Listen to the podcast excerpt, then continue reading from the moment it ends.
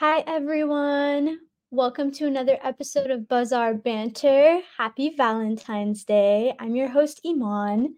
And I'm Ala. And as you can tell by the title today, we're going to be talking all about love and everything to do with love because today's Valentine's Day, and we thought this is the perfect moment to take time and sit down and reflect on love. So, why did we want to do this episode? I'm going to be honest with you guys. We wanted to do this episode even before we had Bazaar Banter as a podcast because Iman and I have kind of been in our self growth journey, as I'm sure we all are. And in that journey, I've gotten a lot into reading recently. I've been reading left and right, and I look towards, um, I look at some YouTube videos for recommendations, and a lot I've been looking for recently has been like, oh, books you should read in your early 20s, or books you should read like if you, for certain occasions, whatever the case it may be. And I came across this book that kept being recommended time and time again, which is called All About Love New Visions by Bell Hooks. And everybody kept saying, like, I wish I read this book earlier in my life. You know, it's the perfect book for your early 20s, yada, yada, yada. So I finally bite bit the bullet and went out and bought it. And then I started reading a little bit into it. And then I texted Iman, I'm like, this is such a good book. You need to read this. So then we kind of had our own book club. And anytime we would meet, we would also talk about snippets we read. So we've had these discussions in the past. And both of us finished this book recently or somewhat finished it and we're here to kind of talk about it and reflect and give our own insights as well. So let's get started. So, the way this book was written, it's very much structured in the way it has sections and talking about love in different forms.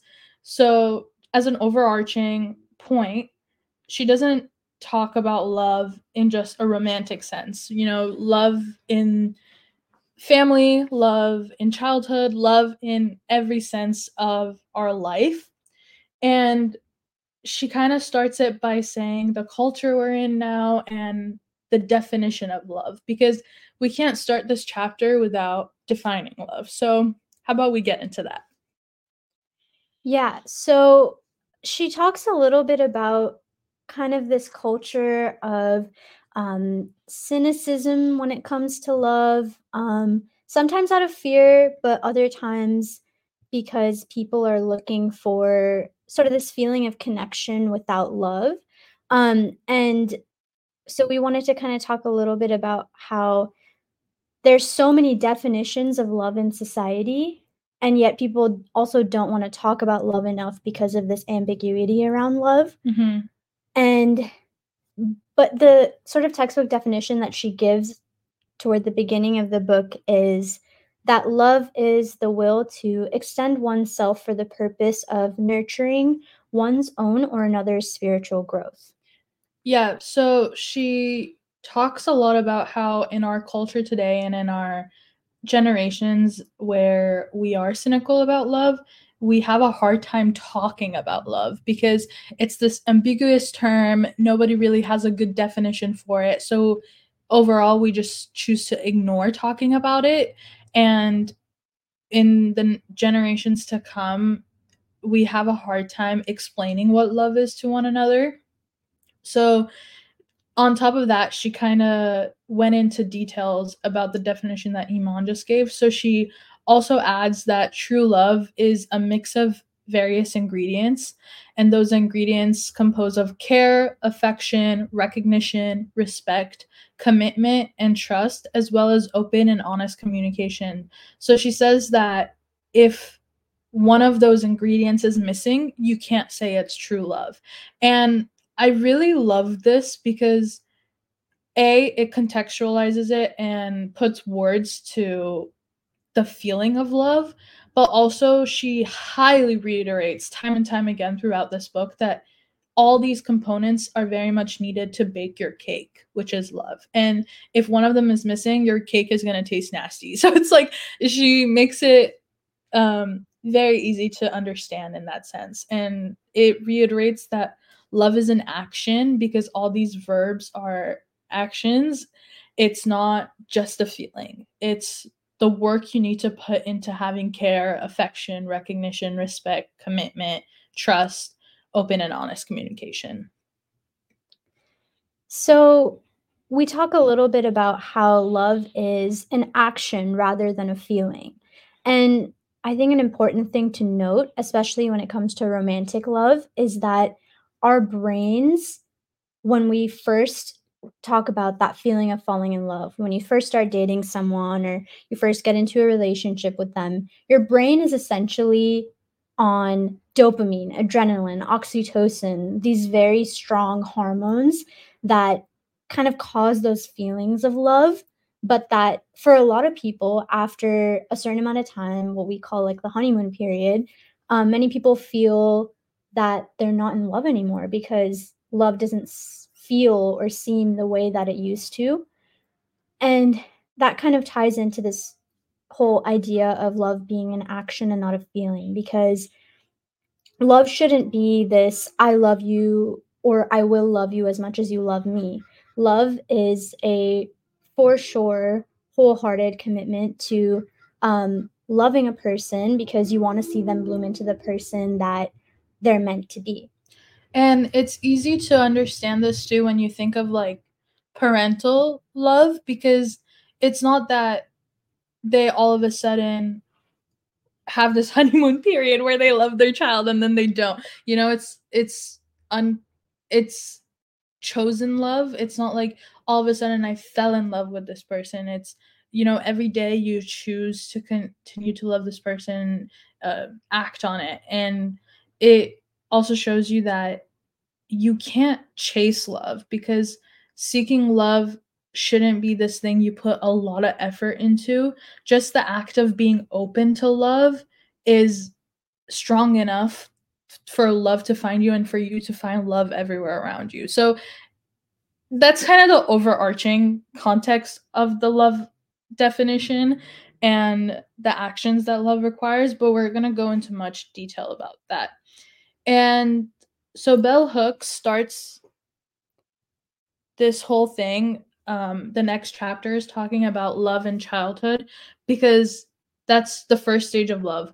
And she reiterates that in our childhood, what we see and what we hear about love is what we come to understand love to be in adulthood. So I think this chapter, I loved this chapter and I took so many notes on it because A, it makes you think a lot about how you treated love as a kid and how those forms manifested into the person you are today, but also it makes you think about the future of okay, when I do have kids, how am I going to treat them with love? And what should I take away from this book in order to understand what raising kids should be like? Yeah. And I mean, Ala and I are not parents, but but I think we sort of understand this concept of obviously abuse and neglect do not equate to love um, and it's kind of like how we were talking about earlier with like, you know, all of these ingredients adding to love. And it's so interesting because even in like her early years, the author talks about in this chapter, she talks about sort of the experience of thinking she knew what love was, but then realizing as she got older that, you know, there were parts of her childhood that maybe like lacked what love was supposed to be and things like that. Um, and it's sort of like this whole thing of like pushing it forward, right? Like, you know, maybe some of the things our parents didn't do, we get to do with our children.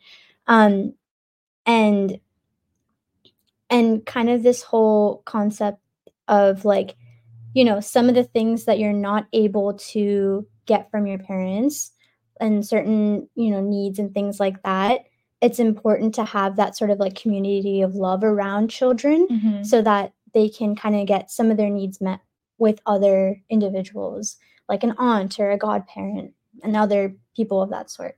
And we talk about this all the time too in our cultures of, you know, South Asian, Middle Eastern cultures of how it really does take a village to raise a child. And I think about my own childhood. I don't know about you, but I used to grow up with so many people around me. You know, in my grandma's house, people were constantly coming and going. And a lot of times I could be left alone with my grandparents for days on end. And that was the parental figure I had in that moment, right? And she highly reiterates this because she also says that, like, with kids, sometimes what if they are frustrated with their parents or in that moment there is tension between the parent child relationship then it's crucial to make sure your kid has other sources of people to go to to find comfort and to find solace and i love that that she did reiterate that because i felt like i did have that my whole life when if something wasn't if i was in a little fit with my mom or something I always had my grandma to turn to and be like, Grandma, I'm sad because my mom said this or something like that. I don't know if you mm-hmm. ever felt that way. Yeah. Um, I think for me personally, I had less of a community because my parents were kind of moving around a lot. Um, but I do think I felt that sense of community just within my own family unit. Mm-hmm. Like if mm-hmm. my brother and I were fighting, I would go to my mom. If my mom and I were fighting, I would go to my dad.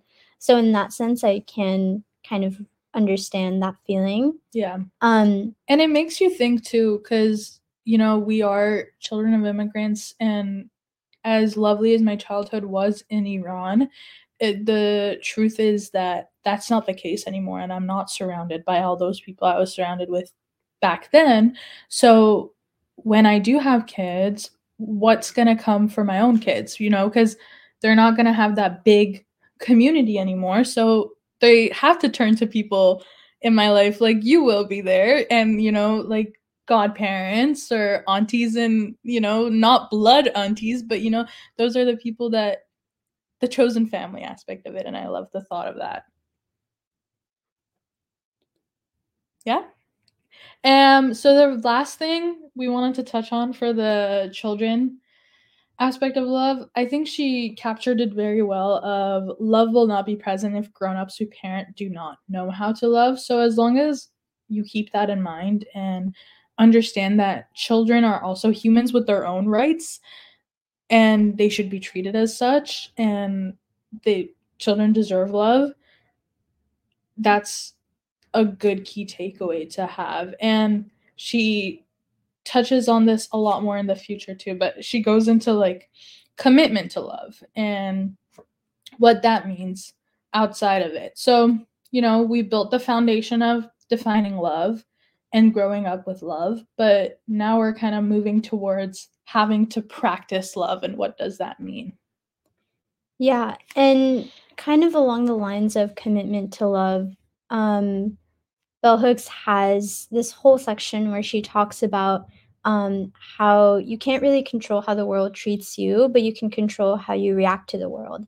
And sort of a part of this is um, finding love and and life within your work because it's not just about what you do; it's about how you do it.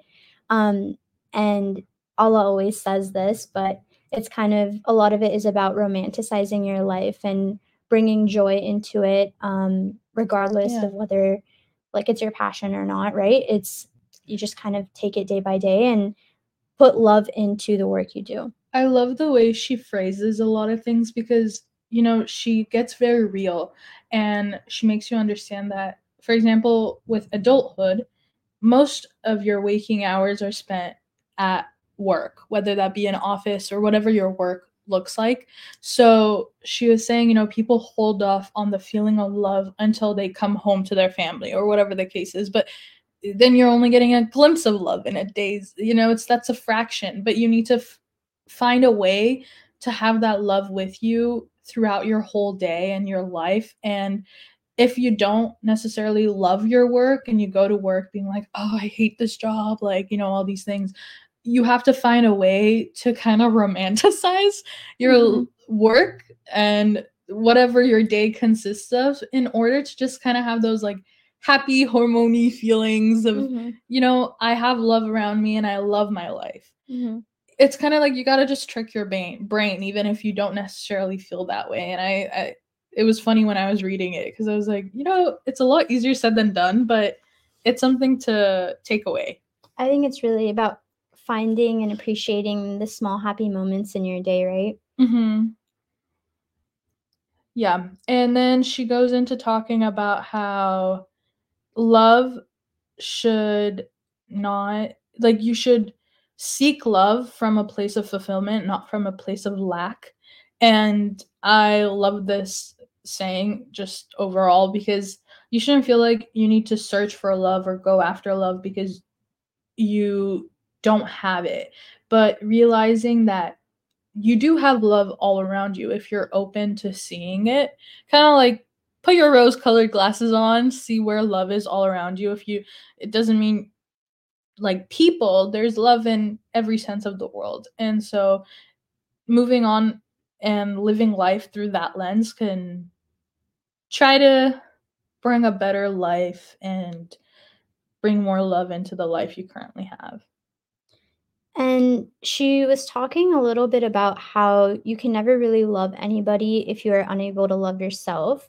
And Ala and I got into a bit of a debate about it earlier because I do think it's a very like complex phrase. Like All her phrases are very like they make you loaded. think. Yeah. They make you think, right? And um, Ala, if you want to share a little bit about your perspective first, and then I can tell you what I thought. I think from the standpoint of the book, she was trying to explain that loving yourself is the first thing you need to do before you can love anybody else because by loving yourself you get to understand yourself better and understand your own needs better and understand how to treat yourself with respect and care and affection and all these like ingredients that love needs. But so if you're unable to give yourself that then looking for it it's the same thing of like you're looking to f- like replace a lack but if you're fulfilled internally then you know what the definition of love is and you can give it easier uh, i don't know if Yeah. that made sense No, it definitely makes sense. I think the perspective that I had on it was just given how we were talking about, like, you know, like finding moments and pieces of happiness throughout the day and things like that. From the perspective of like showing kindness to a stranger or like things like that. Can I not like certain things about myself and show somebody else love or kindness? Sure. But I do think kind of all is right in the sense that it's a little more complicated with like your closer mm-hmm. relationships because it's true how you love yourself is how you teach others to love you too And at the end of the day, your longest relationship is going to be the one you have with yourself. So, understanding that and trying to grow with that lens also makes you understand how important it is to love yourself and trying to be gentle with yourself. It doesn't mean I have to love every aspect of myself, but an overarching love, you know? remember that this valentine's day exactly you know you just make sure that you also give yourself love once in a while. For example my birthday is coming up and i was thinking about oh what do i want to do? Oh all these things and i'm not the biggest birthday fan.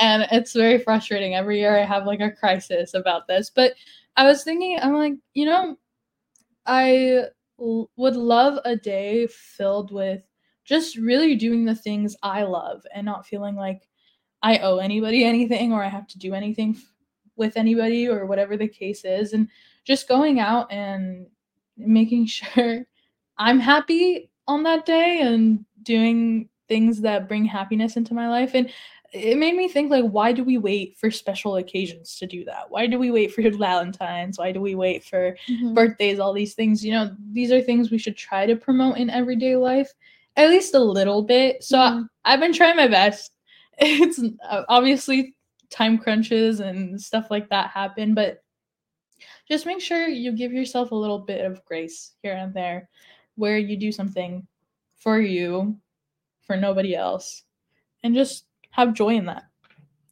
I was thinking about that on my drive here today, actually, because I was thinking about how whenever I'm just in my car by myself, jamming out, I really do feel like I'm romanticizing my life. Mhm. And I'm like, why do people wait till like Valentine's Day to like think about love or think about loving life or think about loving themselves or you know? And then I I just it made me so happy that like my brain was so romantic that I could just experience things like that if I just let myself, you know?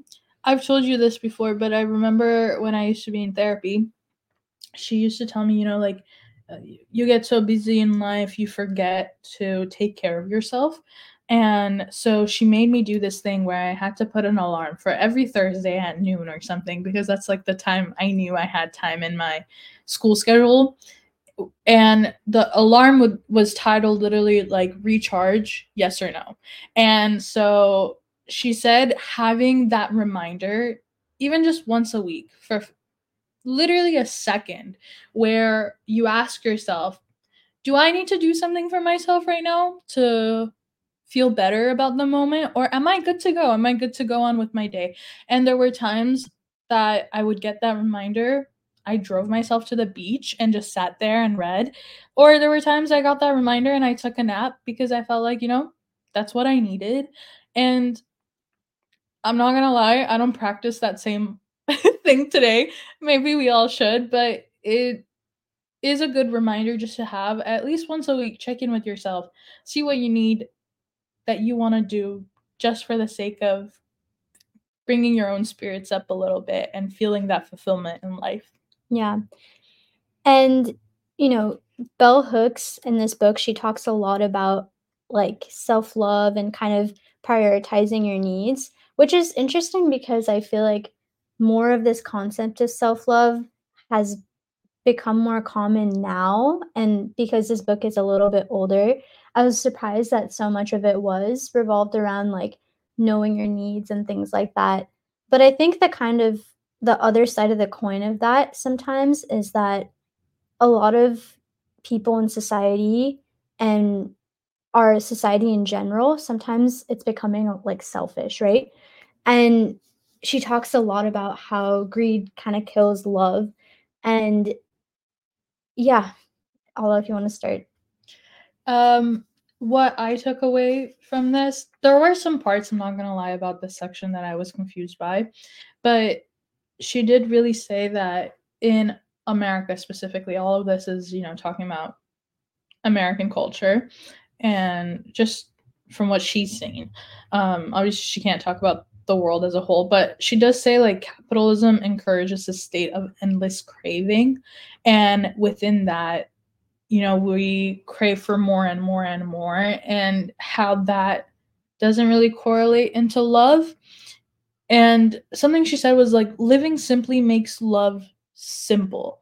And that was kind of how she left the chapter and wanted the takeaway to be. But I don't think I understood it as well as you did. So I'm Mhm. going to pass Yeah. this to you because I was a little confused about that last bit. But Yeah, some of the wording in this book was a little interesting. I think it could have she could have ended some sections better. some things are like unrealistic. Like, how can you, like, saying living simply because she goes on about talking about all the negatives of capitalism and materialism and all these things and then at the end she says we need to live simple. And to me when i think that i'm like okay do we need to go back to when we like didn't live in a house and we made fire and you know we caught our own food all these things. I'm like what does that mean? She kind of left it without talking about what that means. So Yeah, I think there was sort of this constant shift from societal to individual that I think she could have organized better. But I think from like a societal perspective, she was kind of going off of this shift from justice and freedom to more materialism and money, which we do see in our society today, and how instead of looking for justice in the public world, individuals have kind of turned into their private lives seeking a place of solace and escape. Um, and that sort of puts people onto greed and instant gratification and sort of these me me me like all of these things for me um type of energy. And Mhm. one of the things that she said in the book that really stood out to me was that, you know, addiction, like and like instant gratification makes love impossible. And greed perpetuates addiction as people are in constant pursuit of a desire that's never really fully satisfied. And kind of from that perspective, people want love, whether it be at a societal level or individual level, to function like a drug um, and give them this like immediate sustained high. And once that high is gone and they're not really willing to do the work that love demands, it makes them, you know, let go of things that no longer benefit them. Yeah. And then another thing is, I'm gonna say this a lot in my review of the book too, because at the end we're gonna kind of give you a review. But a quote she said that was interesting that I did share with a lot of people in my life. I know I shared this quote with my mom and my other friends, but I said, it said, in patriarchal culture, men are especially inclined to see love as something they should receive without expending effort. They do not want to do the work that love demands. And I'm not saying, you know, this is true to all men or whatever. I do think in today's culture, both men and women are coming to conclusions where they believe that love should just come to us all. And when we do have love we we have it and it's done. There's no work that needs to be done. So i love that she reiterated here that love demands work and it's not love if it doesn't Yeah, and I think part of something being a lot of work connects to what we were initially talking about with things being risky because people don't want to invest in something that isn't going to like fully benefit them or lead to some sort of positive Mhm. outcome and that prevents them from, you know, seeing love how I think it should be seen in its true light. Um, and it's interesting because this book kind of came into my life, or rather, Ala brought it into my life i forced it into her life in a time where I feel like I was being thrown so much information about what love means and, you know, what community means and things like that. And I think, you know, something that the book did well was sort of conci- concisely giving definitions of things. And she sort of defined community as this commitment to rejoice together, mourn together, and to delight in each other and make the other's conditions our own. Mhm. And that is a very loaded sentence, but one that I think covers a lot of what community has always sort of meant to me, but one definition that I struggled to fully conceptualize in my mind.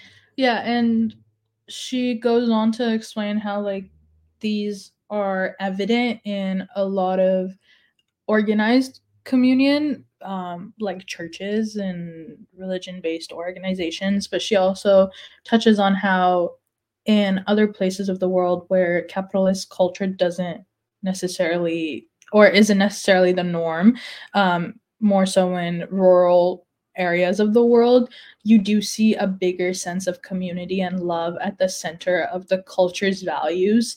So this whole thing of like community and greed are very opposites and she explains that at the end like if you are selfish you know you're not putting a community's needs um first and like your own needs within that but greed makes you kind of view it the opposite so Yeah. it's a good reminder to you know check in on everyone in your life don't make don't just be like oh what does this person bring to my life in this second you know everything is very much ups and downs and if someone in that moment isn't doing the best that doesn't mean there isn't love between the two of you and that like they don't fulfill you in the moment you know it's Mhm. i don't know that's just my views is i don't think with at least the way i view friendships because i do think you know my community because i don't have a lot of family around me nowadays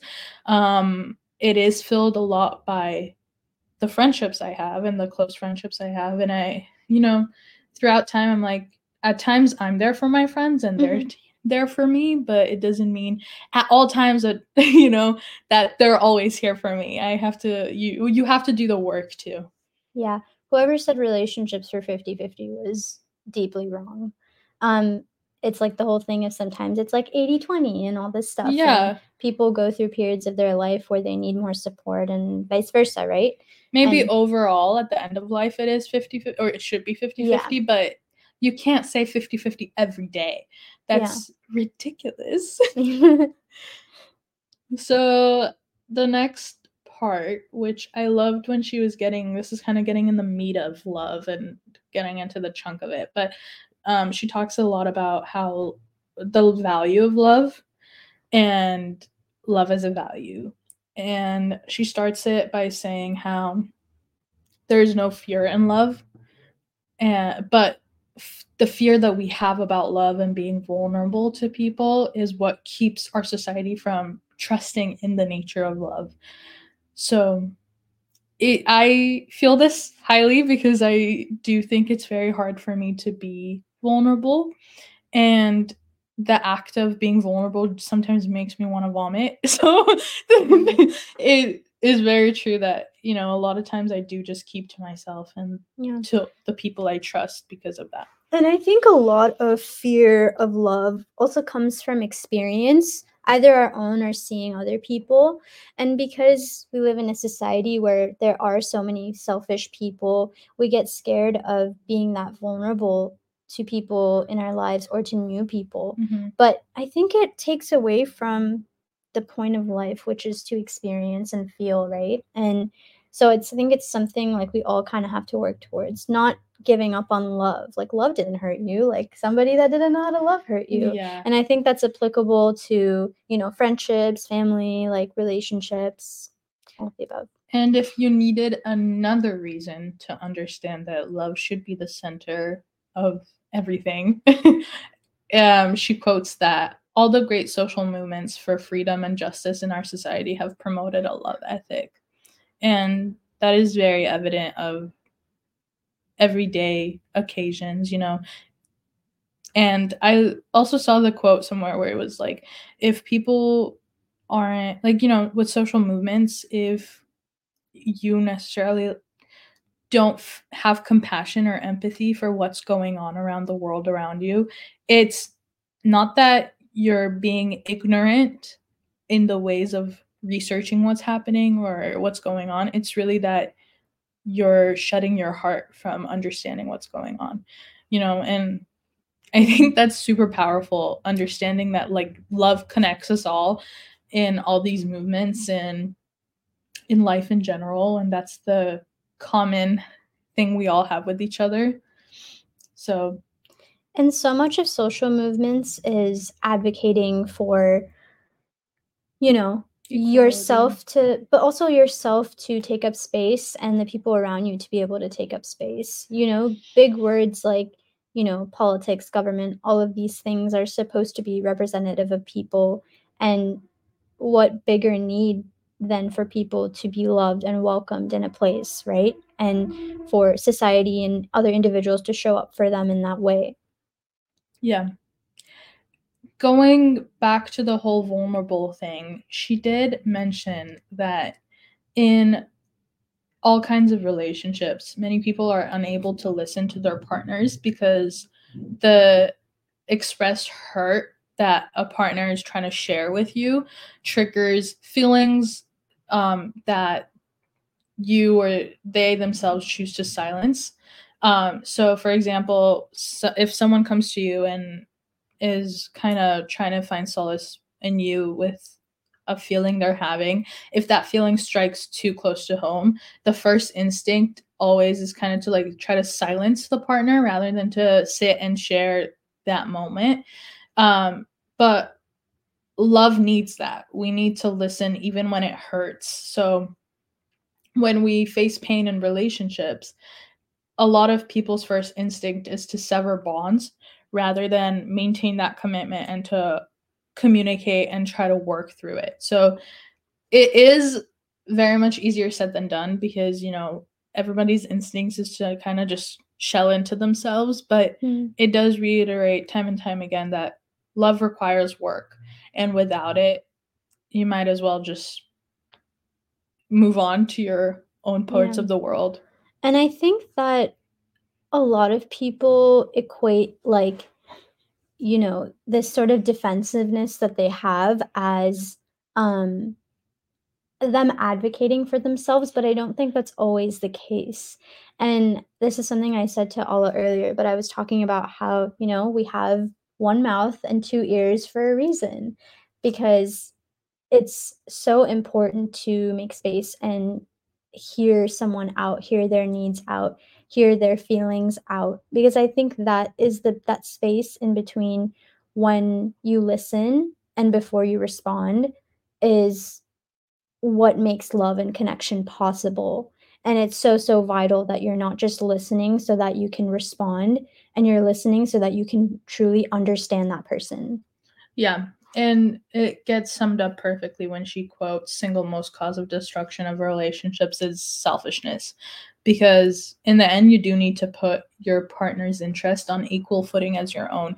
And if you are being super defensive about your own interests or, you know, kind of singling out, well, this is my life, my interest, that's yours, your interests, you know, it, it gets too black and white when necessarily that isn't what life love is you know it's that where do we share in all of this and how can we be one unit rather than two separate units Yeah. And th- this is what I was saying is interesting is that I think although this is in some ways like an outdated book, I do think in some ways she kind of phrases things in a way that invites you to a lot of present thoughts and concerns that people have. Um, and, you know, I think we need to normalize this um, act of critically evaluating your partner and yourself to better understand your needs and desires and their needs and desires and whether you know you're a good match and things like that. Yeah she was comparing finding a partner to buying a car where and i think that's too simple but she was saying how you do really need to be um, thoughtful when it comes to choosing someone you're sharing your life with.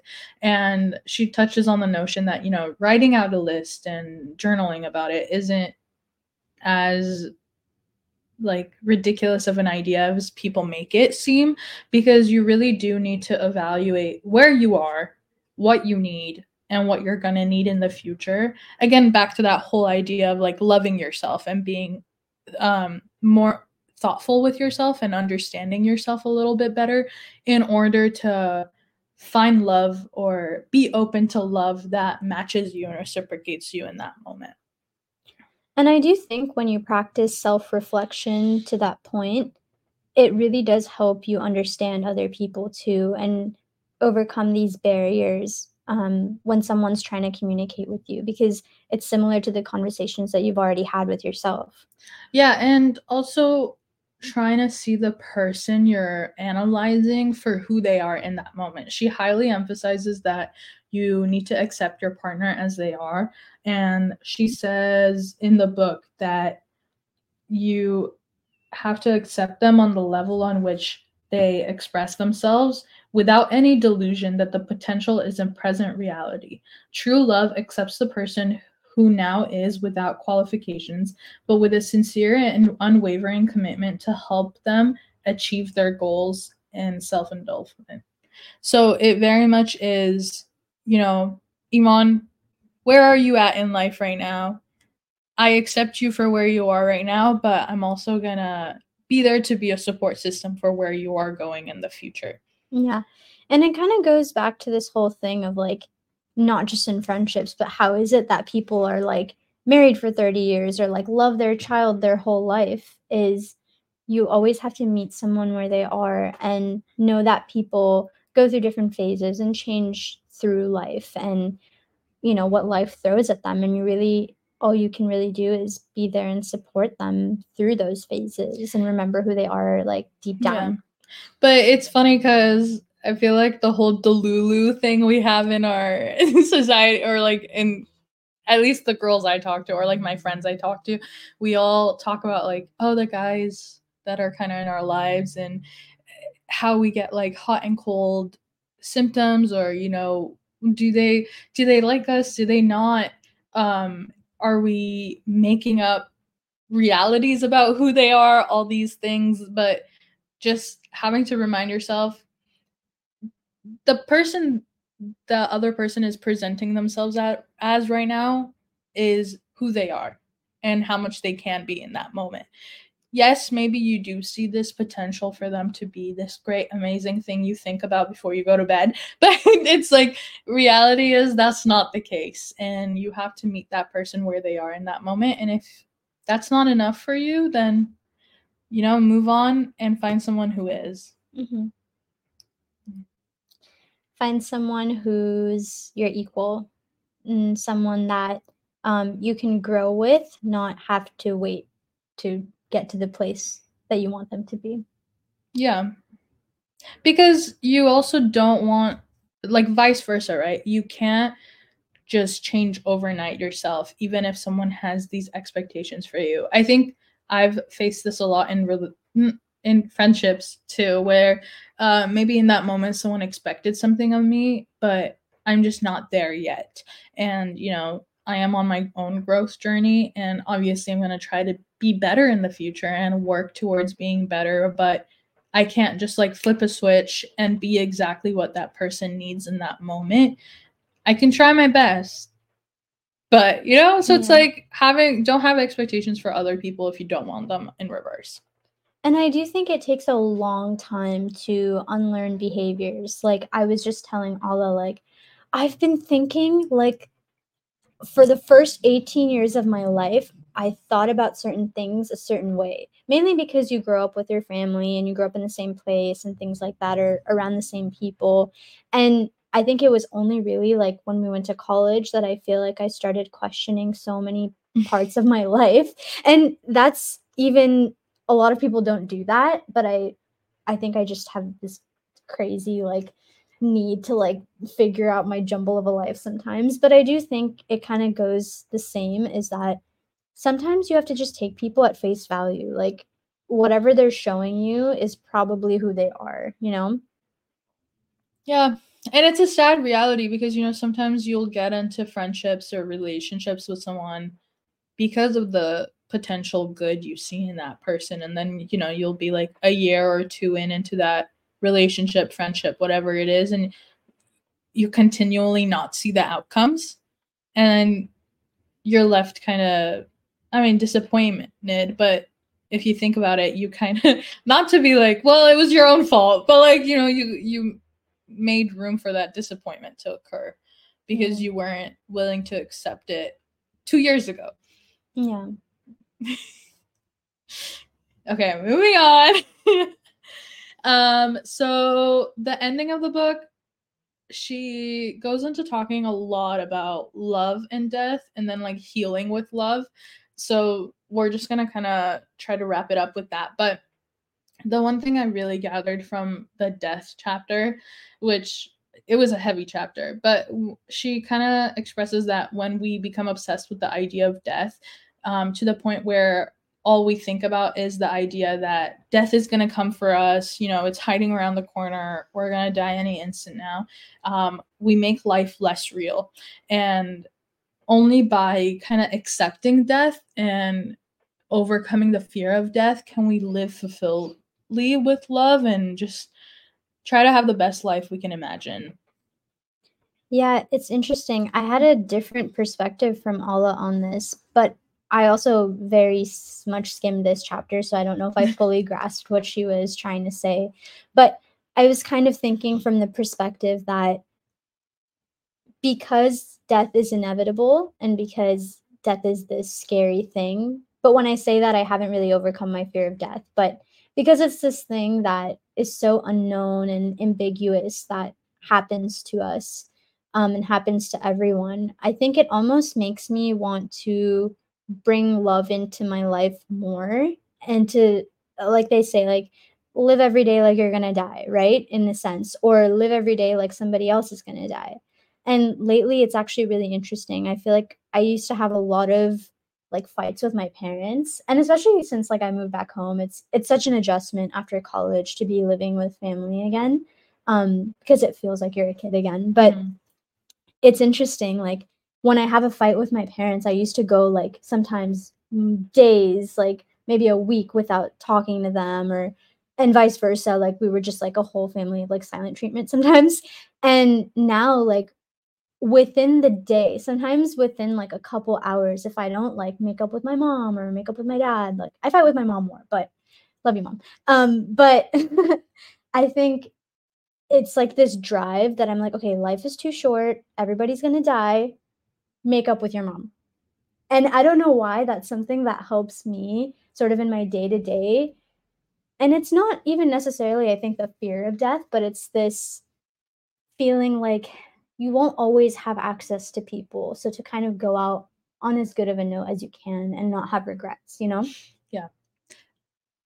I think it's also inevitable to say how she touches on the fact that love surpasses death. So, you know, even if there are people in our lives that we don't currently have, it doesn't mean that the love isn't there. The love still resides within you. So, yeah, it's a good reminder too.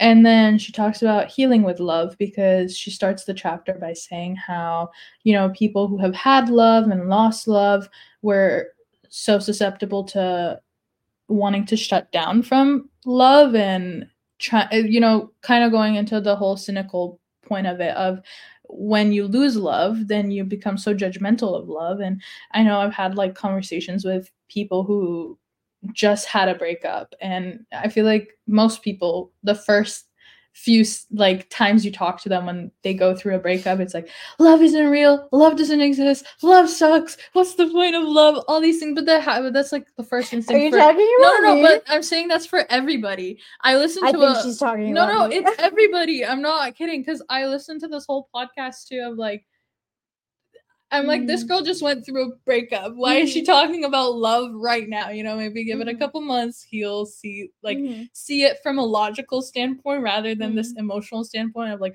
I'm hurt, I hate love. What's the point of it? But she very much was, because even Bell Hooks was saying, I think like she's had many relationships too. So she's like, she was also saying from her own experiences of being engaged and all these things and being in these bad romantic relationships that every time she also felt that way, but it mm-hmm. didn't stop her event inevitably from continually yeah. being open to love. And it's so interesting because in the chapter that she talks about some of her more serious relationships that, you know, either like her parents met them or things like that, she kind of comes out of that being like, but I learned so much about myself and I learned so much about love by going through you know sort of those relationships like that. And i think that's kind of the point is that don't shy away from love just because you've been hurt. Keep an open heart.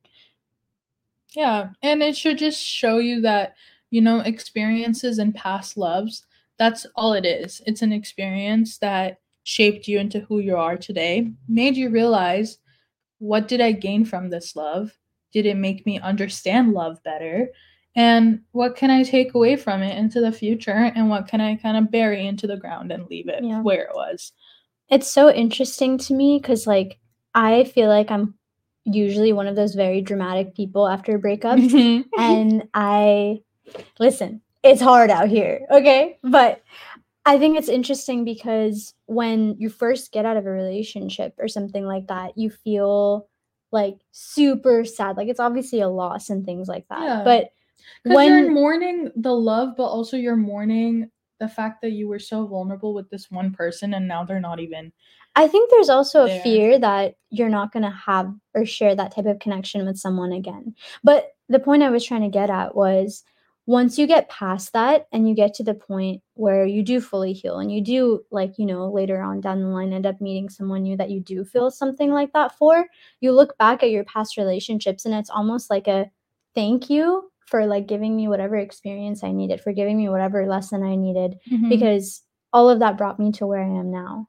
Every person you encounter does that. I mean, I've been in situations where I didn't even end up in relationships with certain people, but even those encounters taught me so much about what I want in a relationship. You know, if there was like a talking phase I was going through, and then I like not to say like I got the ick, but like, you know, like if I was kind of over the talking phase or the talking phase fizzled out, then it made me kind of in a weird way, like the universe brought me the person I wanted in that moment. And I think the universe has a weird way of kind of having things work out.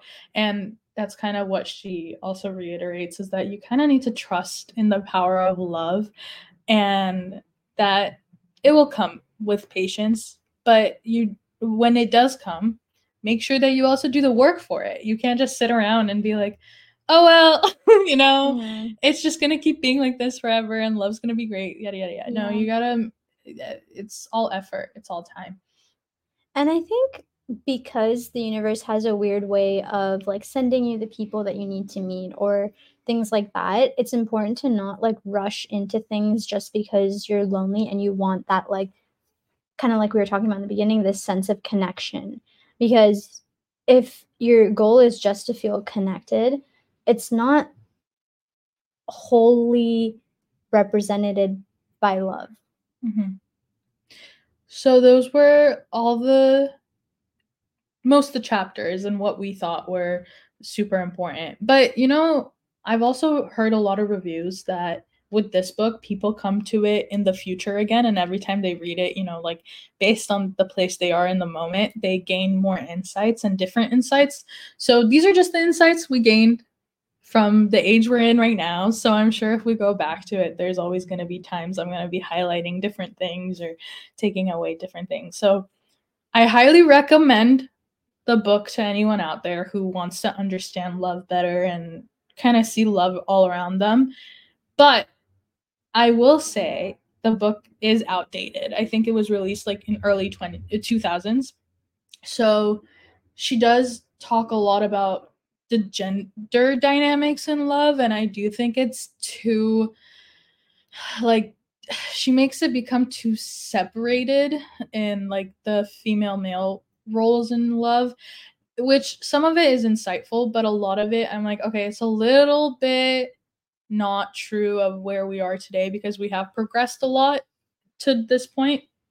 So I tried to skip a bunch of that. And also, she really heavily focused on religion towards the end of it um, and talking about Christianity. I'm not saying what she was saying wasn't useful to what she was trying to indicate, but I will say like some parts of it got too much where I felt like I it didn't need.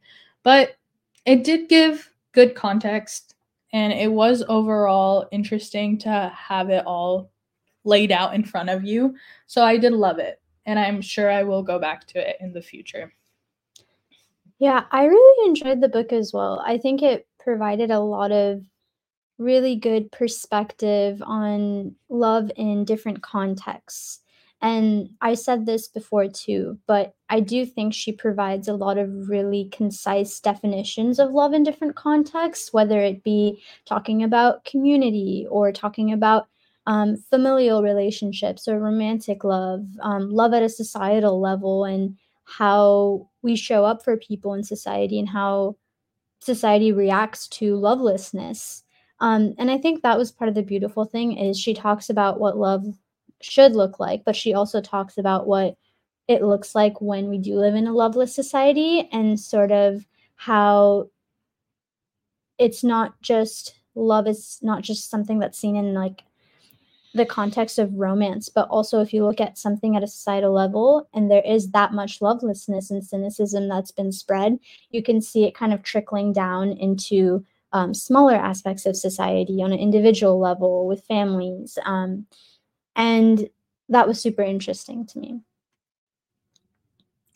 And I think that overall, my perspective on it and what I really got from it was that love is viewed in so many different ways in society, and its definition and its understanding is ever changing.